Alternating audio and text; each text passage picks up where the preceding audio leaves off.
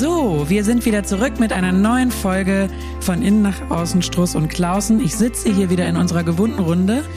Neben mir zu meiner rechten Ranghild Struss, unsere Partnerin und Gründerin von Struss und Klausen Personal Development. Und mir gegenüber sitzt ähm, Johann Klausen, auch Partner und Geschäftsführer von Struss und Klausen. Und links von mir sitzt Julia Molina, unsere PR, Redaktions, Marketing, Social Media Kollegin, die hier alles im Hintergrund für uns managt. Und ich bin Jaleh Gaby. Ich habe das Vergnügen hier regelmäßig reinzuschneiden und äh, reinschneiden zu dürfen und euch zu super spannenden Themen, wie ich finde, auszufragen. Heute habe ich eine Frage mitgebracht, die, glaube ich, total viele von unseren Zuhörerinnen und Zuhörern kennen. Ähm, es geht darum, wann ist eigentlich der richtige Zeitpunkt, seinen Job zu wechseln und zu kündigen. Also die Überschrift ist I hate my job. Ähm, das, das haben ja total viele, dass sie so viel immer meckern und sagen, Mann, ich will, ich will nicht mehr und jetzt kündige ich. Ach nee, doch nicht. Und ah, wann ist denn eigentlich der richtige Zeitpunkt? Und deshalb wollen wir da heute mal so ein bisschen Licht ins Dunkel bringen und das Ganze mal so ein bisschen strukturieren. Wir wollen heute von euch Experten wissen, woran merke ich eigentlich, dass der Job wirklich nicht der richtige ist und nicht einfach nur gerade eine doofe Zeit ist und ich ein bisschen jammern muss ähm, und das äh, als ein gutes Ventil ist. Ähm, und woran merke ich eigentlich, was der richtige Job für mich ist und wann kündige ich eigentlich und woran erkenne ich vielleicht auch, dass es gar nichts mit meinem Job zu tun hat und ich vielleicht lieber bleiben sollte. Liebe Ranghild, ich fange immer mit dir an. Starte doch mal äh, in das Thema rein. Ja, viele Leute empfinden eine Unzufriedenheit im Job. Als allererstes ist es nach unserer Meinung wichtig, diese Situation an sich mal ein bisschen unter die Lupe zu nehmen. Häufig haben wir das Gefühl, am Job etwas ändern zu müssen, wenn wir eine allgemeine Lebensunzufriedenheit empfinden, weil, das hatte ich ja auch schon ein paar Mal gesagt, der Job so ein Teil im Leben ist, bei dem man eine Kontrollillusion hat. Man hat also das Gefühl, schnell etwas ändern zu können. Außerdem verbringen wir viel Zeit ähm, mit der Arbeit und dann nimmt das natürlich auch insgesamt einen großen Raum ein in unserem Leben. Warum ist das eine Illusion, das kontrollieren zu können? Nee, das ist keine Illusion, aber die, ähm, der Zugang zum Job fällt deshalb so leicht, weil wir das Gefühl haben, dass wir andere Lebensbereiche vielleicht nicht so faktisch ändern können. Im Job gibt's ja viele faktische Themen von Arbeitszeit, Arbeitsweg, Arbeitgeber, Lohn, Gehalt, Verträge und so weiter. Das sind alles messbare Faktoren und je messbarer etwas ist, desto mehr haben wir das Gefühl, dass wir auch ähm, darauf eingreifen können. Was auf jeden Fall für uns wichtig ist, um mit dieser Folge zu starten, ist, dass es für jeden den richtigen Job gibt. Das ist eine steile These, die wir immer formulieren. Es gibt für jeden einen richtigen Platz. Muss das deshalb immer etwas mit wahnsinniger Leidenschaft zu tun haben? Muss ich immer super begeistert sein, jeden Morgen, wenn ich zur Arbeit gehe? Nein, darum geht's uns gar nicht, sondern es geht darum, dass man für sich selber definiert, hey, was erwarte ich von meinem Job? Welchen Anspruch habe ich an meinem Job? Welche Aufgabe soll mein Job in meinem Leben erfüllen? Und wenn er das tut, dann kann ich davon sprechen, dass ich den richtigen Job habe. Was wir mit dem richtigen Platz meinen, ist, dass keiner vollkommen ausgelaugt sein darf über Dauer von seinem Job und dass der Job nicht dafür sorgen sollte, dass man maßgeblich negative Gefühle über eine lange Zeit empfindet. Das heißt, der Job darf nicht wehtun dass man zwischendurch vielleicht mal ein bisschen erschöpft ist, weil es eine anstrengende Phase gibt, wenn man viel arbeitet und so weiter. Das ist ganz normal. Also man kann auch mal richtig Gas geben und dann am Abend ein bisschen müde sein. Aber es gibt einen Unterschied zwischen temporärer Erschöpfung und psychisch-emotionaler Ausgelaugtheit. Gar nicht so leicht, das festzustellen, ne? würde ich, würde ich denken, ob das langfristig ist oder ob es vielleicht auch gar nicht am Job liegt, sondern an einem anderen Lebensbereich.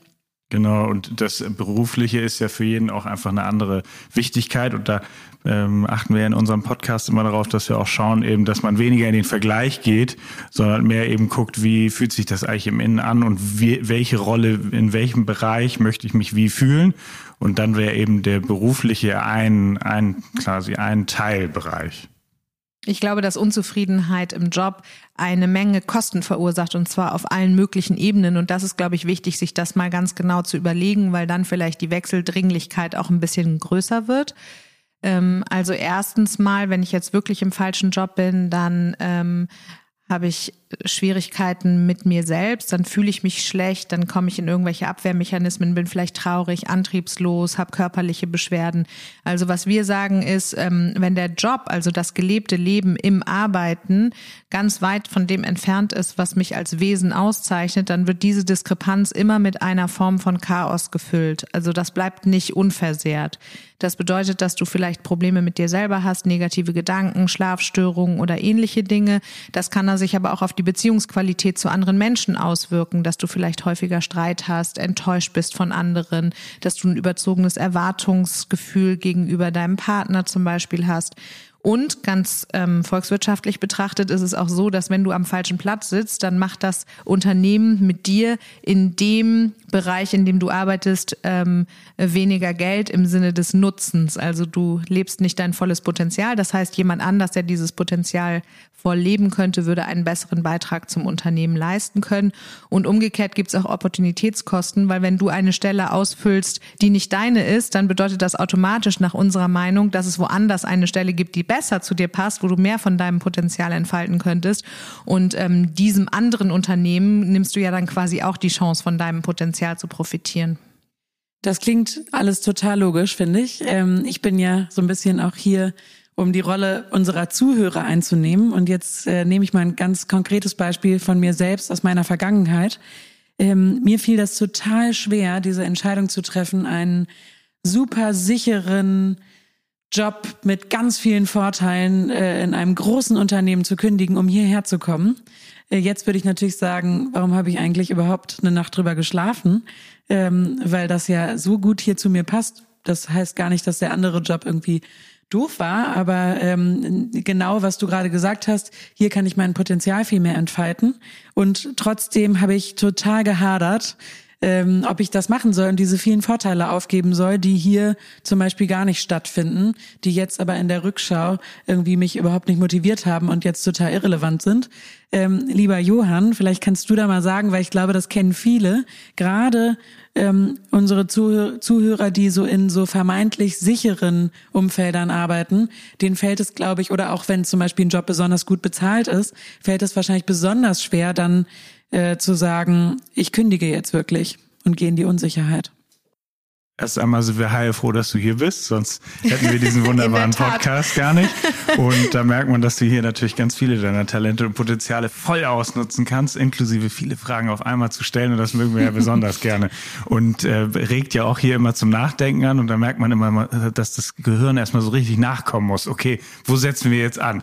Ähm, genau, bei dem vorherigen Job ähm, ist es ja so gewesen, dass das vielleicht für den Zeitpunkt, als du da warst, erstmal gut war, eine erste Total. Phase und die gut getan hat. Und dann ist ja eine nächste spannende Sache immer, dass der Mensch da, wo er gerade sitzt, sich irgendwie irgendwie wohlfühlt, sicher. Und das äh, für uns das ja ganz wichtig ist psychologisch, dass man das Leben irgendwie handhabbar hat. Das heißt, man ungefähr weiß, wo man hingeht, nicht? wo man in die Kantine, wo man die Kantine findet, wo man seinen Kaffee findet, wo man seinen früher ja noch richtig an so einem dicken Knopf seinen äh, Rechner angemacht hat und den erstmal hochfährt morgens und mit seinen Kollegen schnackt und so. Und das ist ja auch mega schön und vermissen ja viele Leute in der momentanen Zeit und ähm, auch zu Recht. Und äh, hier ist jetzt die Frage, okay, das hat sich eben in ein gewisses Potenzial reingebracht. Das war wie so ein Entwicklungsschub.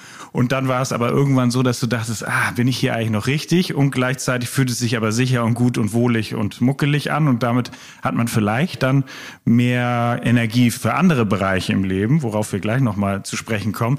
Und dann brauchst du natürlich irgendwie nochmal so einen Schub. Denn man kann sich nur sehr schwer vorstellen, wie es denn eigentlich ist in der Zukunft, in einem neuen Job. Dadurch fühlt sich das, dass man das eben nicht so klar bebildern kann und ja noch nicht erlebt hat, fühlt sich das natürlich deutlich unsicherer an. Im Nachhinein denkt man dann so, why, wieso habe ich so lange gewartet? Äh, da können wir dann nur sehr dafür plädieren, dass man ein bisschen in sich reinhorcht und auch sein Umfeld befragt, ob das Leiden, was man da spürt, ob das eher so ein bisschen kokettieren ist, ist es alles anstrengend hier im Sinne der Meckerkultur oder ist das wirklich handfest, wie Ranghild erwähnte, äh, dass es wirklich ein wirkliches Leiden ist, was sozusagen äh, physisch und psychisch so kraftvoll und gehaltvoll ist, dass man eben denkt, das halte ich hier nicht mehr aus. Das ist ein und, Riesenunterschied. Und das ist eben, glaube ich, total wichtig, sich mal klar zu machen, wenn man jetzt gerade überlegt, ähm, ist denn mein Job eigentlich der richtige? Veränderung braucht Zeit und Kraft. Und es ist auch total legitim, für eine Weile in einem Job zu sein, um vielleicht die eigenen Kompetenzen zu schärfen, um mehr Sicherheit zu bekommen und so weiter. Ähm, und wenn man damit fertig ist, dann ist sozusagen Zeit für die nächste Herausforderung. Das ist aber eher etwas, wenn man sagt, ah, meine Talente werden nicht voll ausgenutzt. Ein anderer Punkt ist natürlich nochmal, wenn ich total erschöpft bin ne? und ein Zustand von ähm, echt so eingebunden sein habe, dass ich jeden Tag dahin gehe und im Grunde genommen den Raum und die Zeit und die Kraft überhaupt nicht mehr übrig habe, um mir Gedanken zu machen. Also deshalb glaube ich, sind die Gründe, warum man nicht wechselt, vielfältig. Wenn es einem einigermaßen okay geht, dann geht das eher so in Richtung ähm, Bequemlichkeit, ne, so ähm, auch Sicherheit, was du gerade meintest, oder ähm, auch so, hey, dafür habe ich dann viel Zeit und Kraft für andere Lebensbereiche. Ähm, das unterscheidet sich aber maßgeblich davon, wenn man wirklich wirklich unter dem Job leidet und dann ähm, vielleicht aus der Mühle auch gefühlt erstmal gar nicht rauskommt. Ne? Aber nur um das nochmal ganz klar zu sagen, also wenn man wirklich leidet, nicht mehr schlafen kann, schlechte Beziehungen hat, all diese ganzen Punkte, die du gerade aufgezählt hast, Rangelt, sollte man dann wirklich kündigen oder ist man dann vielleicht gar nicht fähig, diese Entscheidung zu treffen? Das würde ich am individuellen Beispiel abmachen. Das kann ich ja jetzt nicht pauschal sagen. Manchmal ist es sinnvoll, eine Zeit einzulegen, in der man, dafür braucht man natürlich aber auch die finanzielle Sicherheit dann, sich wirklich Zeit ausschließlich für die Neuorientierung nimmt. Und manchmal ist es eher ratsam zu sagen, es gibt eine Übergangsphase, in der ich, während ich noch in meinem alten Job bin, mich bereits um den neuen bemühe, damit ich im Sinne der Sicherheit genau planen kann, wo ich als nächstes hingehe und mir nicht noch der Faktor der Unsicherheit zusätzlichen Strich durch die Rechnung macht. Was in diesem Zusammenhang total wichtig ist, ist aber auch mal Glaubenssätze zu überprüfen. Johann meinte ja gerade schon, ist es einfach so eine Phase ähm, des Meckerns, weil es irgendwie vielleicht manchmal auch ein bisschen en vogue ist. Ne? Kann man ja auch mal gucken, ob das Teil der Unternehmenskultur ist, sich zu beschweren. Ähm, also da vielleicht nochmal Glaubenssätze zu überprüfen, die man über die Arbeit hat. Also da kann sich jeder mal hinsetzen und sagen, Arbeit ist die Firma, Punkt, Punkt, Punkt, meine Kollegen, ein Chef, so. Und ähm, diese Anfänge der Sätze dann intuitiv zu vervollständigen, gibt einem schon ein ziemlich klares Blick da, Bild darüber, ob man nicht vielleicht ähm, auch generell in sich verankert hat, dass Arbeit eben entweder anstrengend sein muss oder sowieso doof ist oder ach, man macht's halt oder ne, so. Oder ob vielleicht innen auch dann sowas zu finden ist, wie bei der Arbeit kann ich mich entfalten, ist Bühne für mein Potenzial, ist für mich ein wichtiger sozialer ähm, Aspekt, mich da in Beziehungen auszutauschen. Also dem mal auf den Grund zu gehen, ist ganz wichtig, um ähm, neben der Betrachtung verschiedener anderen Lebensbereiche herauszufinden, wie man generell zur Arbeit steht. Was ich auch spannend finde, ähm, so Recruiter, äh, die stellen ja dann oft so die Fragen oder immer auch die gleichen Fragen, sowas wie, wofür brennst du denn eigentlich total? Und wenn einem dann, wenn man dann irgendwie denkt, hör, weiß ich gar nicht, brenne irgendwie gar nicht so richtig, äh, fühlt man sich oder kenne ich irgendwie so von Beispielen, dass sich dann ganz schlecht gefühlt wird, weil man irgendwie gar nicht sagen kann, wofür man brennt und dann irgendwie suggeriert wird, boah, man muss für seinen Job total brennen.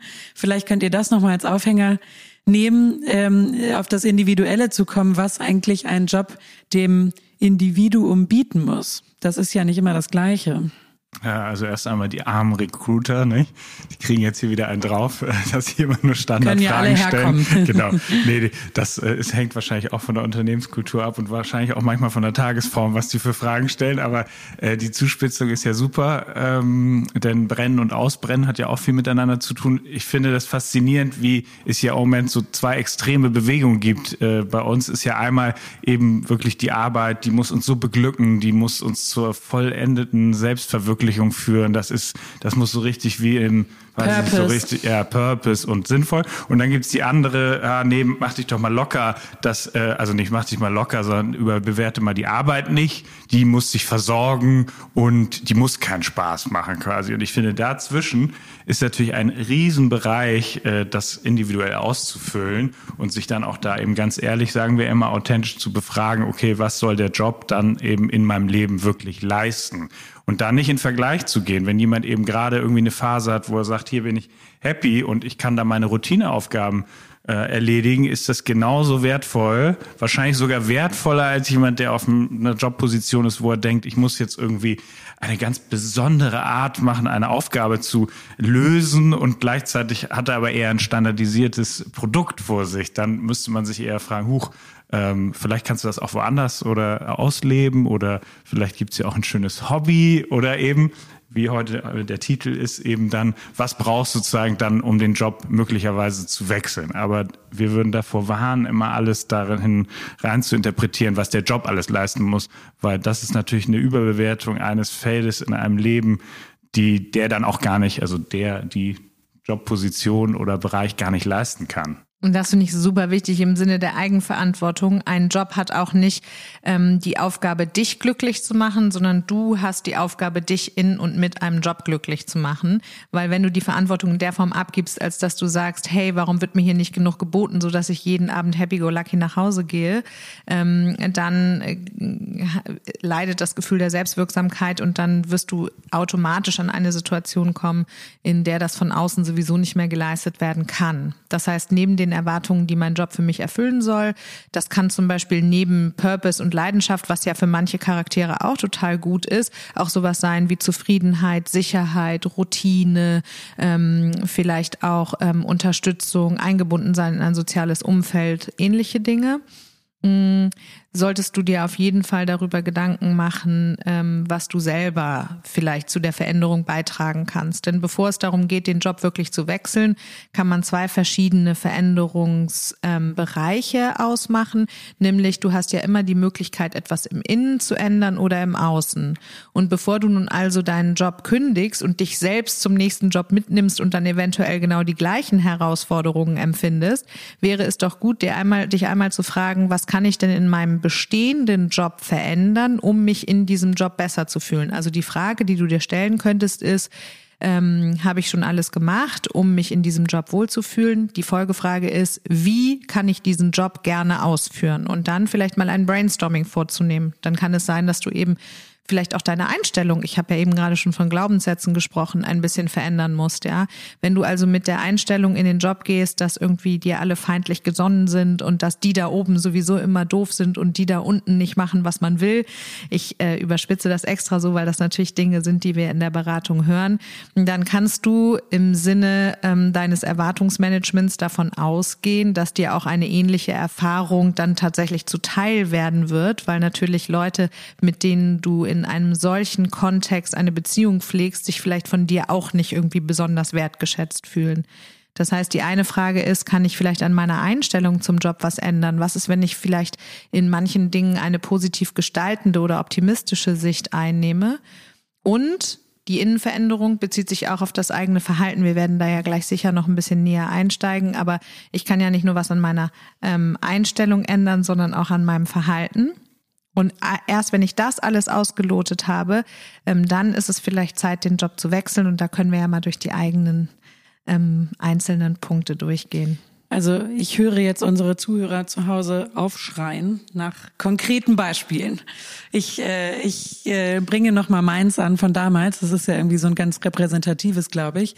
Ähm, ich habe zum Beispiel damals gedacht, boah, irgendwie genau wie Johann gesagt hat, das passt schon alles so und ist auch gar nicht irgendwie alles doof oder so, aber irgendwie gehe ich hier abends raus und bin noch nicht so ganz erfüllt. Und bei mir war da tatsächlich das Purpose Thema groß und nicht erfüllt im Job. Und dann habe ich angefangen mich sozial zu engagieren. Und plötzlich war ich viel zufriedener, weil ich dachte, wie cool, das ist ein Job, der zulässt, dass ich hier um sechs äh, immer pünktlich nach Hause gehe und nicht überfordert bin und ausgebrannt. Und deshalb kann ich dann noch was ganz anderes machen, was ich unentgeltlich für mein Purpose-Bedürfnis Sinn kann man ja auch vielleicht sagen, äh, tue. Das was bezieht sich aber zum Beispiel? Beispiel? auf die Lebensbereiche. Ne? Das genau. ist etwas, was gar nicht unbedingt durch und im Job ausgeführt werden muss, sondern ähm, da würdest du jetzt für dich festgestellt haben, hey, ähm, dass der Lebensbereich soziales Engagement, Nachhaltigkeit, Nächstenliebe und solche Themen für dich besonders wichtig sind, einen hohen Stellenwert haben, dass du innerhalb dieses Bereiches aber noch nicht so ganz erfüllt warst. Das wäre dem Beruf gegenüber ungerecht gewesen, wenn der das jetzt auch noch hätte leisten genau. müssen. Dafür wird Rangel jetzt uns mal eine kleine Übung vorstellen. okay, also was du also als erstes machst, nachdem Damit die Hörer da draußen so richtig mitschreiben können. ähm, nachdem du also deine Erwartungen an deinen Job geklärt hast und dir mal darüber bewusst geworden bist, was er für dich zu erfüllen hat, beziehungsweise welchen Beitrag du auch bereit bist, im Job zu leisten, kannst du als nächstes die unterschiedlichen Lebensbereiche, die dir in deinem Leben wichtig sind, mal ähm, grafisch vielleicht sogar darstellen, wie so ganz unterschiedliche Säulen, auf dem dein Lebensdach der Zufriedenheit steht. Und diese unterschiedlichen Säulen kannst du jetzt benennen, zum Beispiel Familienleben, Freundschaften, Beruf, Geld, Nachhaltigkeit, Reisen, Freizeit, Gesundheit, Bildung und Lernen, ähm, Natur oder was auch immer in deinem Leben für dich von hohem und gut oder was überhaupt in deinem Leben vorkommt und was für dich eine Bedeutung hat. Und dann schreibst du innerhalb dieser einzelnen Säulen auf einer Skala von eins bis zehn hinein, wie wichtig dir dieser Bereich im Moment ist. Also wie wichtig ist dir zum Beispiel der Bereich äh, Sport, Gesundheit, Ernährung? Wie wichtig ist dir der Bereich Familie? Wie wichtig ist dir der Bereich Freizeit? Das notierst du mit einer Zahl von eins bis zehn. Dann gehst du diese Lebensbereiche erneut durch und überlegst dir, hey, wie erfüllt bin ich im Moment in diesem Bereich? In deinem Beispiel wäre vielleicht der Beruf ähm, auf einer Skala von eins bis zehn bei der Wichtigkeit acht oder so gewesen, weil schon wichtig, aber irgendwie ähm, vielleicht nicht als äh, lebensbestimmend wichtig angesehen. Dann wäre das äh, Thema der sozialen Fürsorge, der Nachhaltigkeit, ähm, des Engagements vielleicht bei neun gewesen. Ähm, und dann in der, im Erfüllungsgrad würdest du sagen, ah, okay, im Job bin ich eigentlich, ja, schon irgendwie erfüllt, aber ich habe eher das Gefühl, dass mir was fehlt. Also sage ich mal, das sind so 80 Prozent Erfüllung. Im Bereich Nachhaltigkeit mache ich aber im Moment gar nichts, da bin ich nur 20 Prozent erfüllt. Und so kannst du das für dein, äh, deine unterschiedlichen Lebensbereiche machen und dann stellst du irgendwann fest, hey, die Bereiche, die einen hohen Stellenwert haben und sehr erfüllt sind, da ist wahrscheinlich, dass du sowieso schon viel Energie reingegeben hast. Die Bereiche, die einen hohen Stellenwert haben, aber in denen du ein geringes Maß an Erfüllung hast, das sind die, bei denen du zuerst anfangen solltest, was zu verändern, um deine insgesamte Lebenszufriedenheit nach oben zu schrauben. Wenn bei dieser Übung jetzt also rauskommt, dass dir der Job auf einer Skala von eins bis zehn wirklich zehn, also sehr wichtig ist und du das Gefühl von zehn Prozent Erfüllung hast, dann wäre es auf jeden Fall mal sinnvoll, ein bisschen tiefer in die Analyse einzusteigen, ob und warum und wie du jetzt jetzt als nächstes vorgehen solltest ähm, hinsichtlich eines Jobwechsels.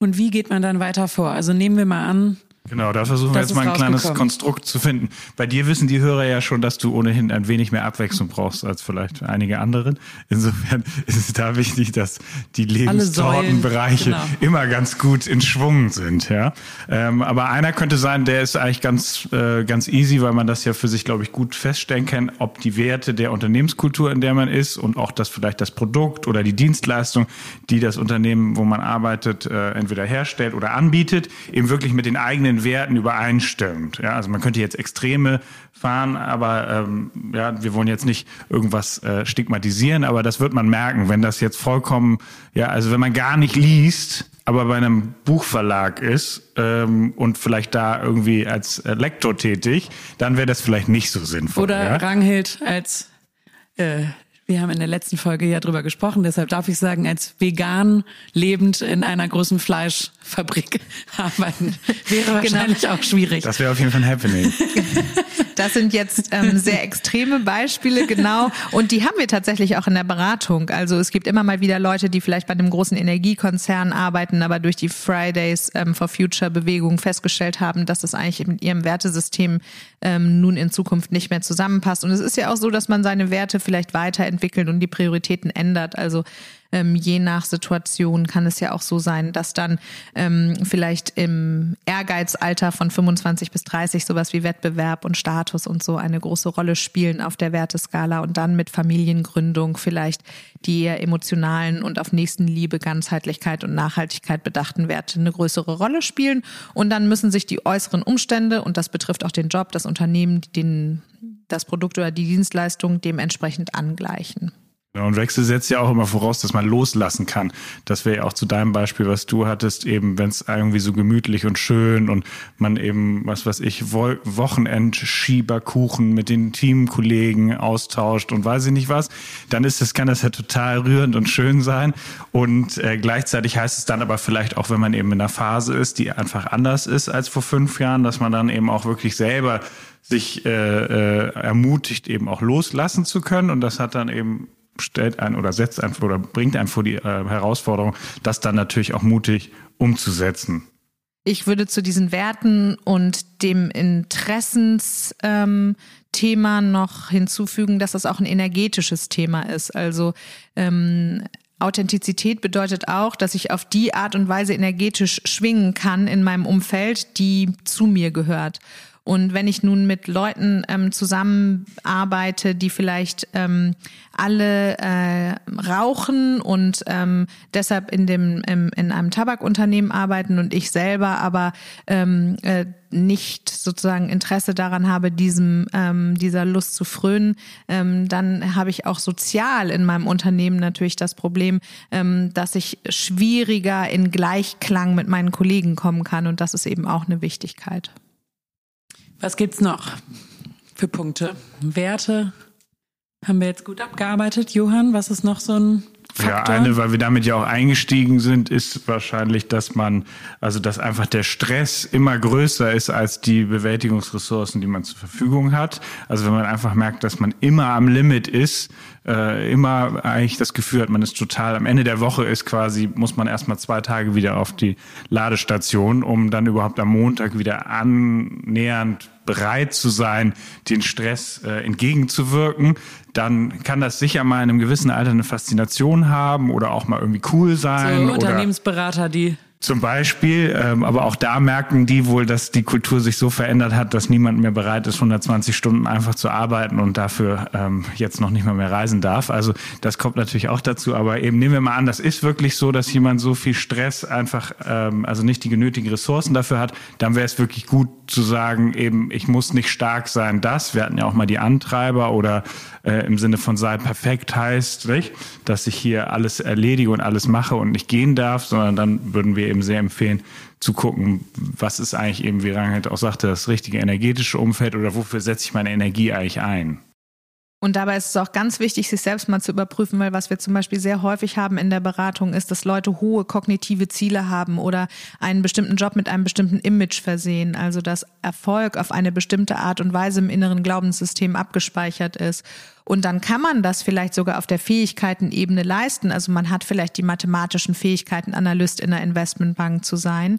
Aber irgendwann stellt sich, um die Passung mit dem, äh, zum Job herzustellen, eben die wichtige Frage, nicht nur was kann ich, sondern auch was tut mir gut. Also was lässt mich mich gut fühlen? Und das ist hier bei der ähm, Stressorengeschichte äh, so wichtig, weil es natürlich für die eigene Zufriedenheit maßgeblich wichtig ist, ein gutes Ressourcenmanagement zu betreiben.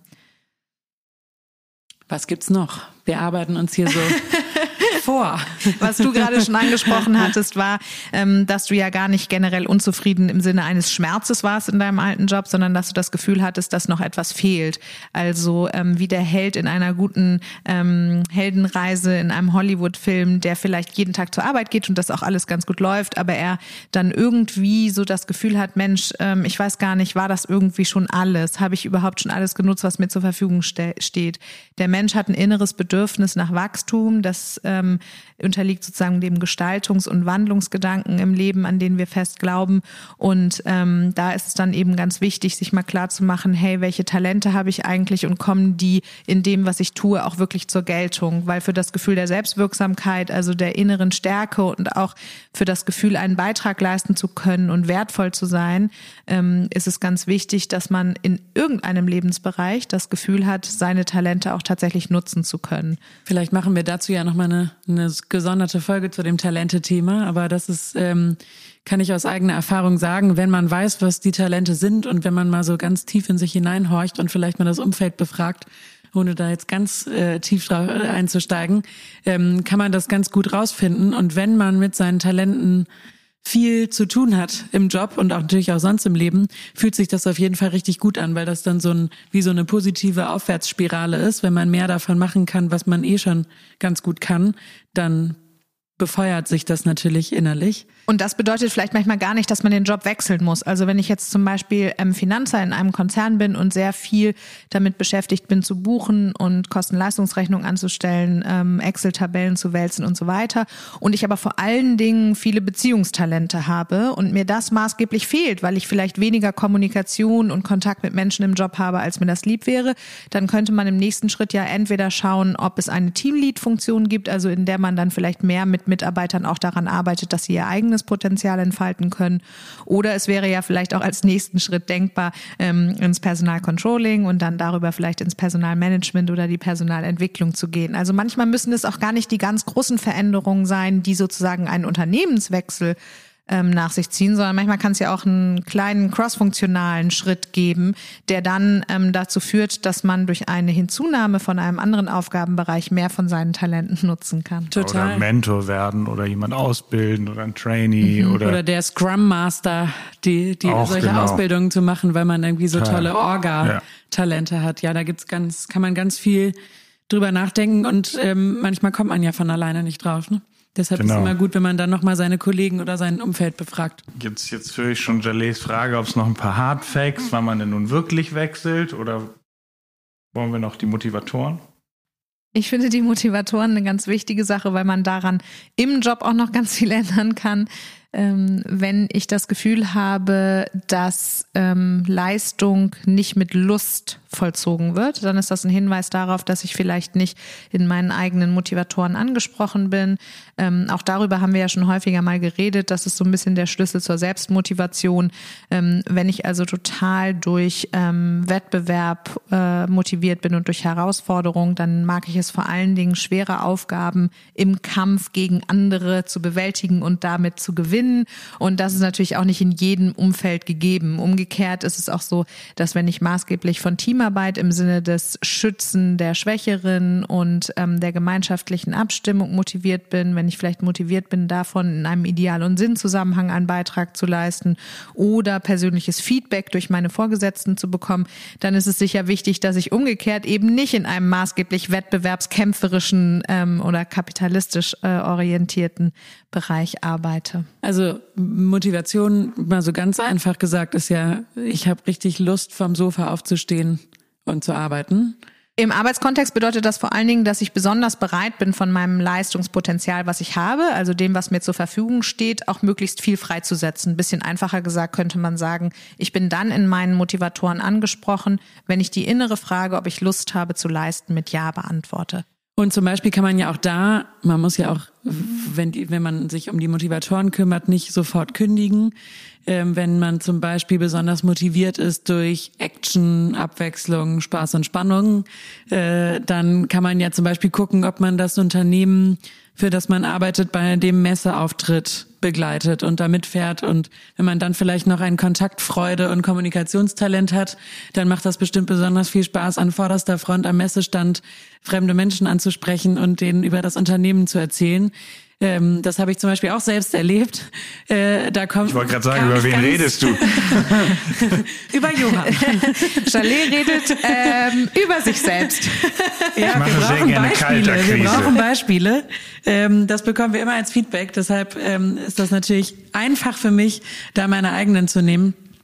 Das äh, das ist natürlich äh, dann ein auch wieder ein sich selbst befeuerndes System, wenn man dann ganz aufgeladen wieder zurück ins Büro kommt und denkt, boah, jetzt habe ich irgendwie ein ganzes Wochenende darüber gesprochen, wie cool unsere Marke oder unser Produkt ist. Jetzt habe ich irgendwie auch wieder viel mehr Lust, äh, dafür zu arbeiten. Und das ist das, was ich ja vorhin meinte mit den inneren und den äußeren Umständen. Bevor ich tatsächlich einen radikalen Schritt unternehme und das Unternehmen wechsle oder den Job wechsle, ist es ganz wichtig, sich mit sich selbst auseinanderzusetzen, um sich zu fragen, hey, kann ich innerhalb innerhalb der bestehenden Strukturen etwas für mich tun?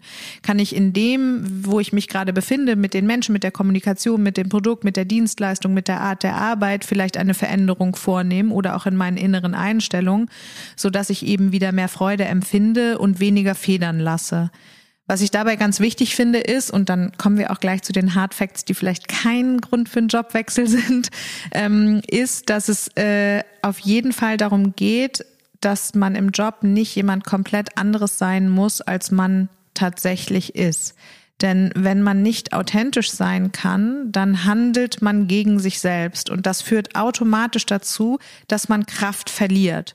Und diese Kraft kann man auf unterschiedlichen Ebenen verlieren. Das kann dann eben die Motivation sein, das kann aber auch körperlich sein, das kann seelisch sein, das kann dazu führen, dass man eben, wie vorhin schon gesagt, negative Gefühle entwickelt, dass man sich viel streitet, dass man enttäuscht ist. Das kann auch dazu führen, dass einem das Leben insgesamt schwieriger fällt, was wir zum Beispiel immer mal wieder ähm, auch in der Beratung als Erfahrung machen, ist, dass wenn jemand sehr lange in einem Bereich ist, der eigentlich nicht zu einem passt, ähm, dass man dann äh, auf einmal mit anderen Schwierigkeiten im Leben äh, konfrontiert ist, weil sich das Leben eben immer irgendein Outlet sucht für das, was nicht in Kongruenz mit der eigenen Persönlichkeit steht.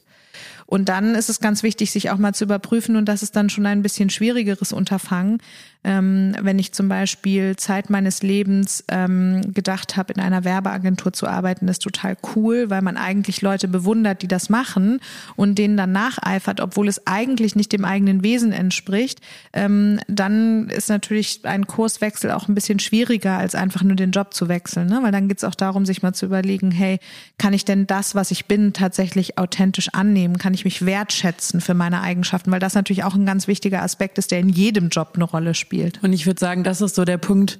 Ähm, wir zählen das ja jetzt alles so auf und ihr sitzt hoffentlich alle zu Hause mit Zettel und Stift und schreibt schön mit und befragt euch selber. Aber es gibt natürlich irgendwie einen Punkt, wo man dann vielleicht auch mal externe Hilfe mit dazuholen kann, was dann echt sinnvoll ist, einen Therapeuten oder einen Coach oder Beratung auf sonst auf irgendeine Weise zu nutzen, um mal so eine Außenansicht mit reinzuholen bevor ich weiß, welcher Job wirklich richtig gut zu mir passt, muss ich ja genau diese Punkte, die wir gerade angesprochen haben, ähm, über mich selber klar wissen. Ne? Also was ist eigentlich meine Persönlichkeitsstruktur? Was sind meine Stärken? Wie bin ich motiviert? Welchen Werten folge ich? Welche Lebensvision habe ich? Wie möchte ich mich selber sehen? Auf welche Art und Weise möchte ich kommunizieren? Was liegt mir vielleicht auch besonders gut? Wenn der Leidensdruck so hoch ist, dass man eben selber nicht mehr handeln kann, dann ist ja auch, dann dient natürlich so ein Podcast nicht dazu, äh, einzig und alleine, sondern dann braucht man auf jeden Fall Hilfe. Ähm, das, das ist ganz wichtig. Also das kann natürlich passieren.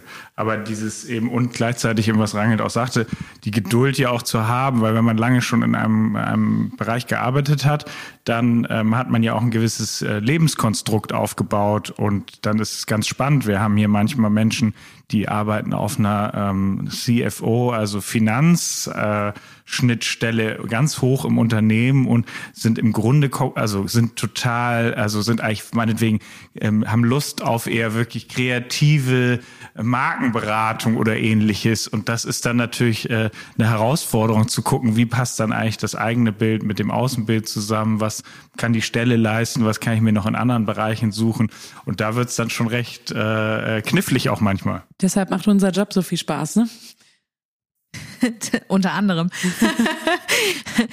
ähm, was deshalb auf jeden Fall kein Grund für einen Jobwechsel ist, zumindest nicht als einziges Argument. Ähm, dem müsste man immer, immer, immer tiefer auf den Grund gehen, ist sowas wie meine Kollegen nerven mich. Ähm, irgendwie äh, Arbeit ist eh doof und ähm, Arbeit, was hat man früher immer gesagt? Arbeit ist Arbeit, Schnaps ist Schnaps.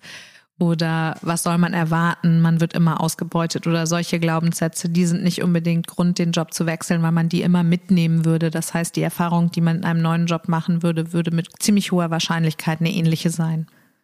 Außerdem ist es auch wichtig, nicht nur einen kleinen Ausschnitt zu betrachten. Deshalb habe ich vorhin gesagt, Veränderung braucht Zeit und Kraft. Und diese Zeit muss ich mir erstmal nehmen, um auch einen klaren Blick zu bekommen, weil wozu wir schon neigen, ist im Zustand der Erschöpfung oder im Zustand einer negativen Emotion ähm, äh, scheint es ähm, häufig alles irgendwie schlecht zu sein. Also negative Emotionen sind häufig so ein Vergrößerungsglas, die eben Einzelaspekte überproportional doll erscheinen lassen im Leben. Und deshalb ist es so unfassbar wichtig, vielleicht auch mal mit einer Außenperspektive ein Podcast könnte eine Anregung sein, aber vielleicht auch mit Freunden und Bekannten oder sogar mit Kollegen und Vorgesetzten mal ein Gespräch zu führen oder wenn es dann ähm, noch nicht ausreicht, vielleicht auch äh, sich professionelle Hilfe zu suchen.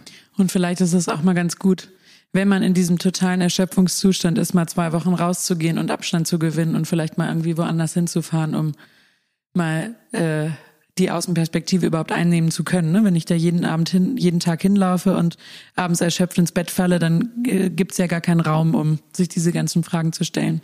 Und dann sich aber auch zu fragen, was ist eine Phase, was ist gerade mal eine kleine äh, Schwingung und was ist eben auch wirklich sehr, sehr bedrohlich. Und da muss man eben wirklich abwägen, weil was man ja merkt, umso mehr man über Themen redet, die einen runterziehen, umso mehr kommt man auch in diese Spirale, die einen runterzieht. Das äh, merkt man ja sogar in der Dynamik eines Podcasts oder ähnliches. Insofern werden wir uns natürlich jetzt wieder auf das Positive konzentrieren, weil eben was der schlechteste Ratgeber ist, ist auf jeden Fall Angst wenn man eben sagt, das geht nicht, weil oder das passiert dann, wenn. Und das davor würden wir natürlich warnen, dass man einfach sich dann einen Raum schafft, der eben eine Sicherheit und Ruhe gibt, ohne Bewertung und dass man von da aus dann eben auch ruhig, ruhig loszieht. Und die Hoffnung, die wir schenken können, dafür stehen wir auch mit dem, was wir tun, ist, dass es für jeden einen Job gibt, der ihm gut tut im Sinne der Erwartung an den Job und im Sinne ähm, des Raumes, den der Job im Leben einnehmen soll wir sind der festen Überzeugung, dass es für jeden den richtigen Platz gibt und dass kein Job ähm, äh, auf Dauer irgendwie ähm, einen schlecht fühlen lassen muss. Ich finde, das ist wieder ein zufällig, äh, wirklich ungeplant super Schlusssatz von Ranghild. Ähm, oder möchte noch jemand von euch was hinzufügen? Ich finde, das können wir so stehen lassen, oder? Sehr gut. Dann ähm, erreicht ihr uns wie gewohnt auf allen Kanälen. Bitte schickt uns eure Fragen. Wir freuen uns riesig und bereiten uns jetzt auf die nächste Folge vor. Vielen, vielen Dank an alle und auf Wiedersehen.